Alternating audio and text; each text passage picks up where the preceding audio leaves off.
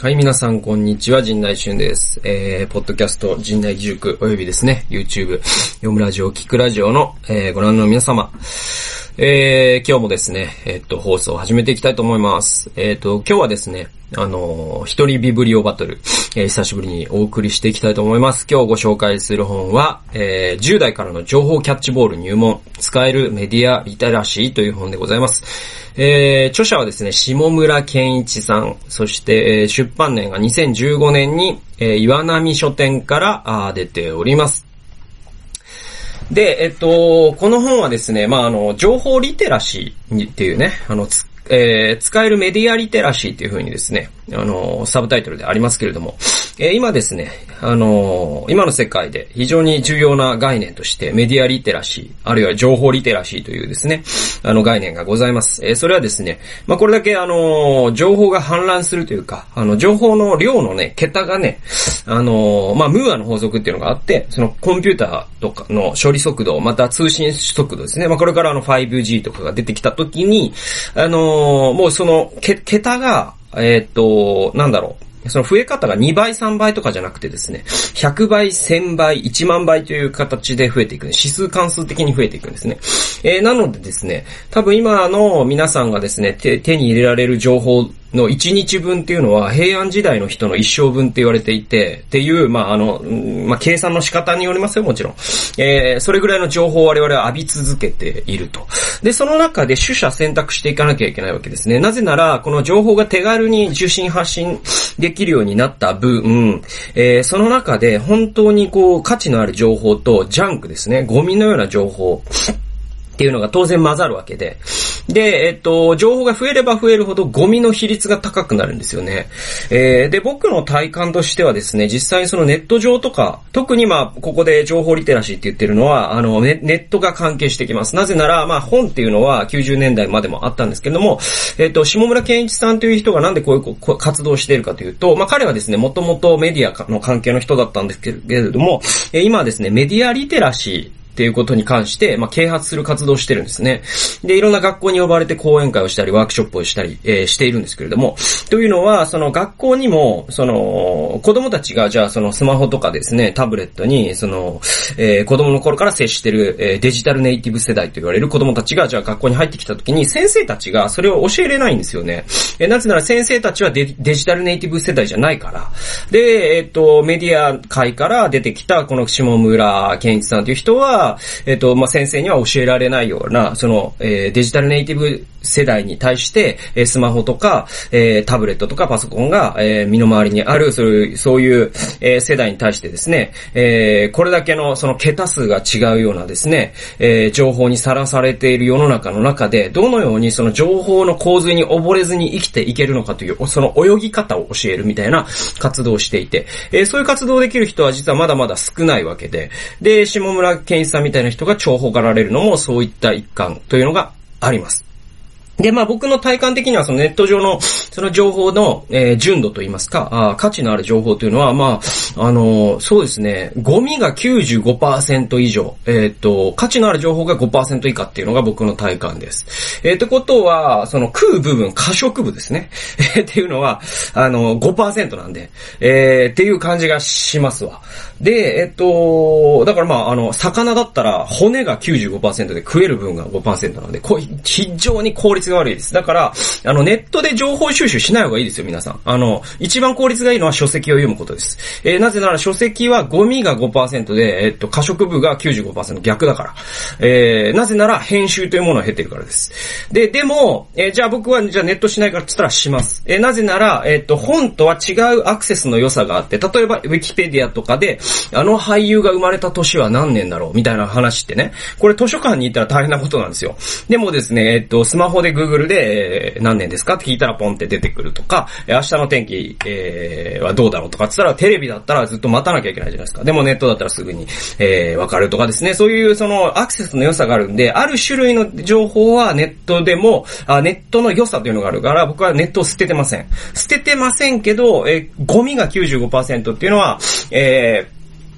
覚えておいた方がいいいいと思います。じゃあ、ゴミと、えー、宝をどう分けたらいいのかっていう話があって、で、情報、えー、メディアリテラシーっていうのはつまり、これが宝だって分かるってことなんですよね。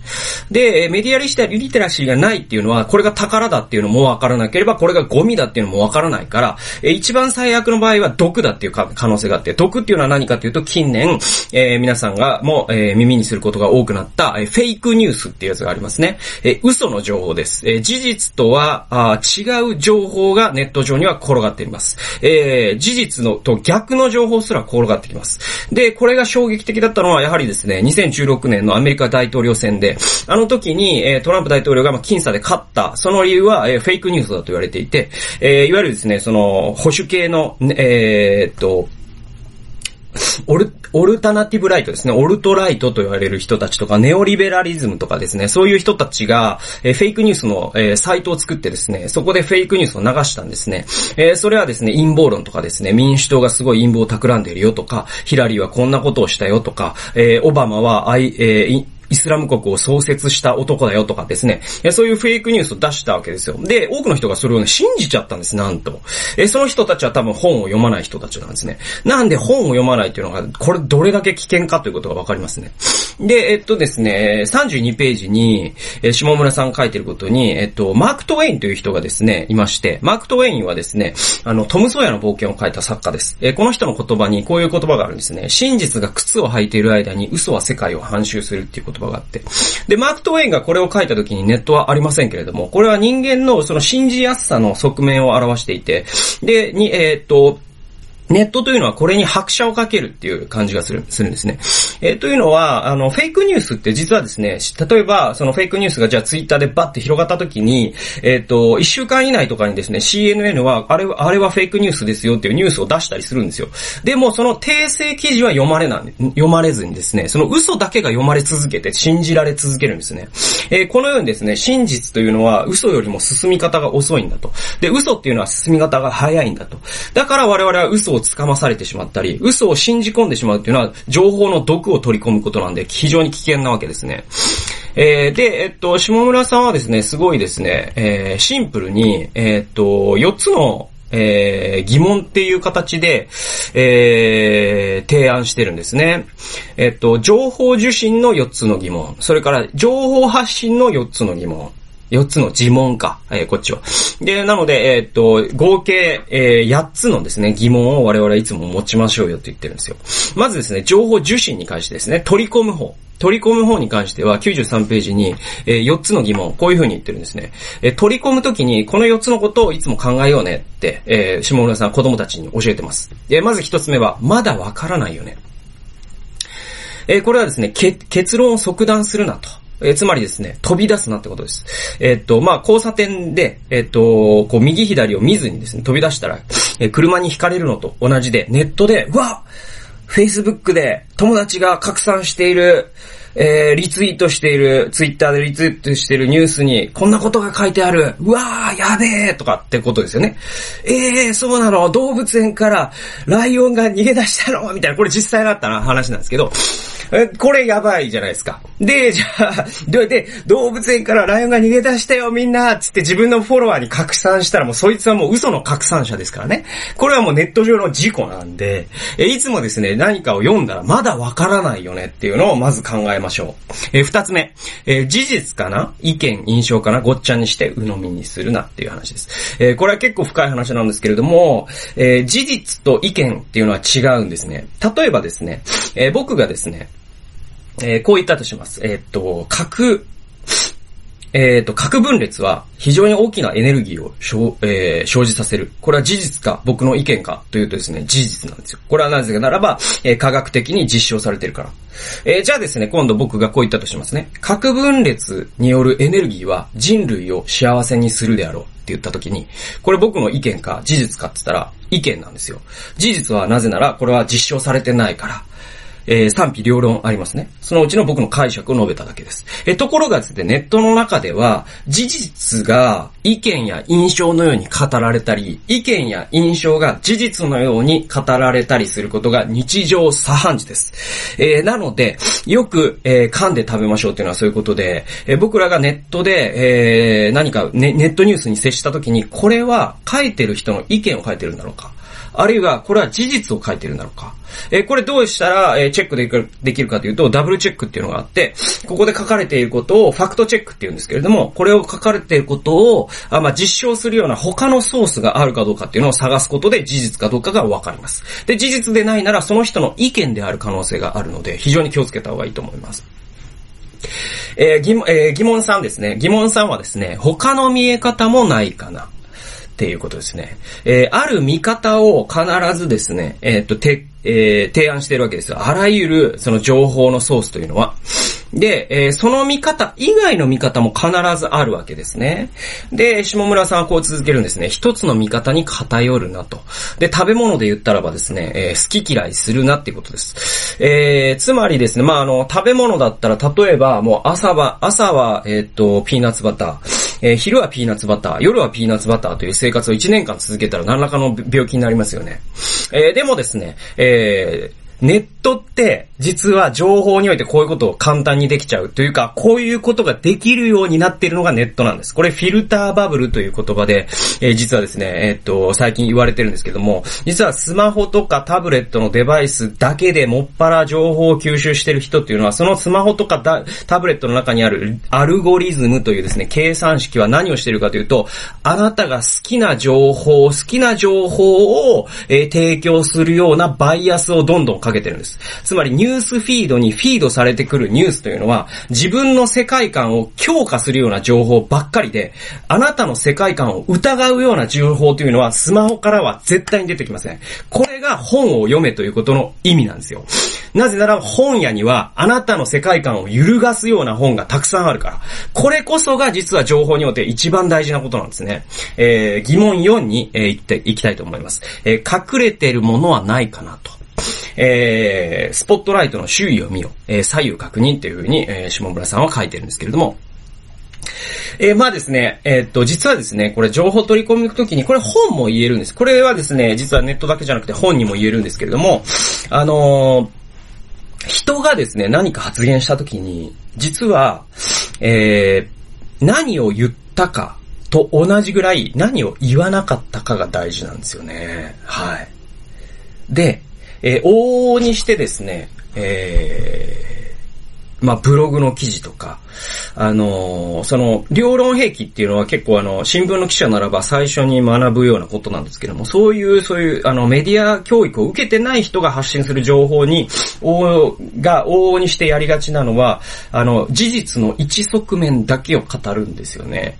そして、えー、他の側面からのことは語らないんですよね。そうすると嘘はついていないんだけれども、あるその人が意図した世界観を、植え付けるということが可能になります。これは実はですね、ハーフフェイクニュースというかですね、半分真実だけど半分フェイクなことっていうことになるんで。で、これを避けるには我々は、まあ、批判的思考力とかですね、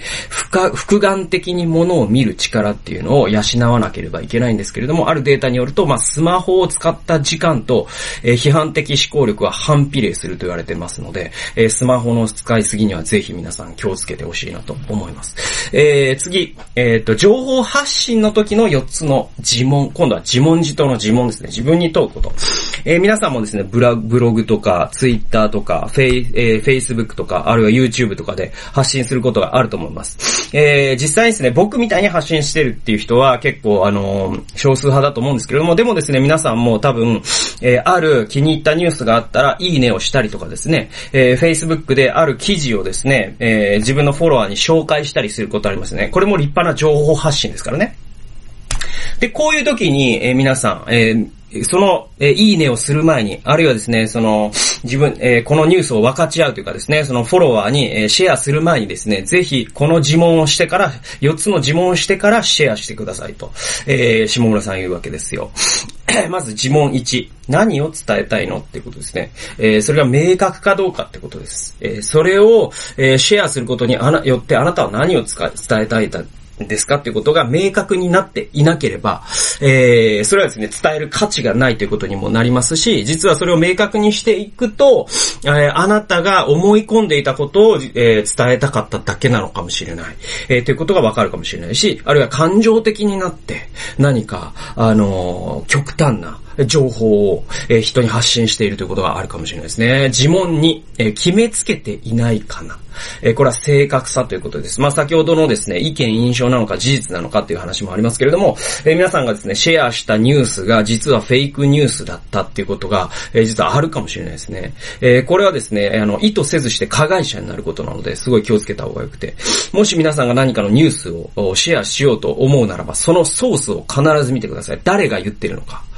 あそしてですね、そのソースというのの、えー、まあですね、あの、が信頼に値する機なのかってことですね。もちろん、その大手新聞にもいろんな色付け、濃い味付けの新聞もありますから、あのー、なんだろうな、新聞ならすごい権威があるから大丈夫とも僕は思いませんけれども、少なくとも編集を経てるんですよね。新聞のニュースっていうのは。だから、あのー、そこまで事実と、えー、異なることを新聞というか大手メディアが発することはありません。えー、原則ね。えー、なぜなら、大手メディアはそれをし続けると会社が潰れちゃうからです。えー、でもですね、ある特定のブロガーとか、あるいは、あの、影響力のある、えー、っと、まあ、あの、インフルエンサーですね。ネット上でイン、えー、影響力のある、えー、論客とか、そういったことを、そういう人、人たちが言うことの中には、実は事実が事実じゃなかったりとか、ファクトチェックがされていなかったりすることが、まあ、つまり毒が含まれていることがあるんで、それを気をつけてからシェアしましょうねっていう話ですね。えー、呪文さん、これは傷つけていないかな？えー、で、正確やであり、明確であったとしても、これを読んだ人の中に傷つく人がいないだろうか。えー、これを考えてからシェアするべきだと思います。もしこれに、えっ、と、なんだろう、傷つく人がいると判断したら僕はシェアしない方をお勧めします。えー、例えばですね、えっ、と、4年ぐらい前ですかね、あの、元フジテレビアナウンサーのですね、長谷川豊さんという人がですね、まああの、まあ、医療費の使い方についてですね、なんかブログに書いたんですね、彼はね。で、どう書いたかというと、その人工透析を受けてる患者っていうのは結局自分の不節制によって透析患者になったんだから、彼らが膨大な量のその国のその、えー、財産をですね、まあその自己負担っていうのは少ないですからね。でだから国に負担させて、そして膨大な量のその治療費を、え国から引き出してるのはおかしいと。えー、むしろ、その、なんだろう、子供の医療費を無償化するだとか、もっとこうあ、もっと必要な人はいるじゃないかと。だから全、人工透析をし、ね、してる、その不節制な奴らは全員殺せって書いたんですよ。で、で、大炎上したんですけれども、えー、僕はですね、彼の言葉の中にも一末の真実は含まれてると思います。それはなぜなら、あそれは何かっていうと、その、えっ、ー、と、制度のフリーライダーがあまりにも多くなる、大きくなると、制度が破綻するっていうことがあるんで、えー、ある程度考えていかなきゃいけないんです。だけども、長谷川さんの言い方っていうのは完全に人を傷つけますよね。で、不節制で病気になるかどうかだったら、全員病気って不節制なんですよ。癌だって不節制ですからね。睡眠不足なのか、ストレスがありすぎたのか、えー、お酒を飲みすぎたのかわかんないですけども。癌だってそうだし、ほとんどの病気は不節制なんで、それが全員自己責任で国から1円も引き出しちゃいけないんだったら、全員の保険がなくなることになりますよね。で、またですね、その先天的な理由で、えっ、ー、と、透析を受けている患者の人もいます。その家族の人もいます。その人たちが長谷川さんのブログを読んだらどれだけ傷つくでしょうかっていうことをもし長谷川さんが考えることができる人ならば、あのブログは書いて、そしてゴミ箱に捨てるのが正解だったんですよ。シェアするべきではなかったんです。ところが長谷川さんはそれをやっちまったと。で、その後で彼は政治家になって、もう一回彼は炎上してるんで、もう本当に学ばない人なんで、もうあのどうぞ浮上してこないでほしいなと僕は思ってるんですけれども。はい。で、えー、呪文4。えー、これで伝わるかな？優しさってことですね。で、まあ、あの、プロのですね、あの、書き手、あるいはですね、その、えー、大きな組織が発信する情報というのは必ず編集というものを経てますので、わかりやすさっていうのは、あの、彼はこだわってます。なぜならそれが彼の経営に影響するからね。えー、だけれども、えー、我々素人がじゃあ情報発信できるようになった時代にわかりやすさっていうのはすごく大切で、えー、わかりにくい、え、情報が非常に多いですね。つまりまああの、ネット上の情報純度が低いっていうのはまあそういうことで、で、実際ですね、ちょっと今もうネットニュースとかひどいですよね。なんか学校新聞の方がマシなんじゃねえのみたいなニュースいっぱいあるし、誤字脱字とかもひどければ、文法の間違いもひどければ、えー、な、何より内容がひどいっていうね。はい。テレビを見て、それを、テレビで誰が何と言ったっていうのがネットニュースになってるじゃないですか。あれ何あれ？だって、何の仕事もしてないじゃないですか。取材もしてなければさ、あの、あの、本当何なんでしょうね。もうネットニュースはもう本当野戦病院みたいになってて。だからあれ読むのって本当時間の無駄なんで、純粋に。まああの、まあ別に読むなと言わないですけど、まあとにかくその、あの、なんだろう、脳に汗かいた情報だけを僕は、やっぱりですね、摂取する価値のある情報っていうのは常に脳に汗をかいた形跡のある情報なんであって、で、まあ僕もですね、まあ発信する側として脳には汗をかいて、そして、えー、皆さんに分かりやすくしようとなるべくしながら、あメルマガであったり、えー、こういうですね、YouTube を、で発信しているつもりです。それでも分かりにくいところがあるとは思いますよ。でもですね、日々自己改善していきたいなと思いながらやっていると。えー、そういったところをですね、皆さん気をつけていただければと思います。で、まあ脳の汗という話で、あの、136ページに、えー、下村さんがまとめのような形でですね、こういうこと書いてるんですよね。えー、つまり、送り手と受け受け手が書く汗を足した総量は多分一定なんだ。一方がたくさん汗をかけば、その分他方の汗は少なくなる。だから、いい発信をしたければ、自分が汗をかくことをめんどくさがらないようにしようと。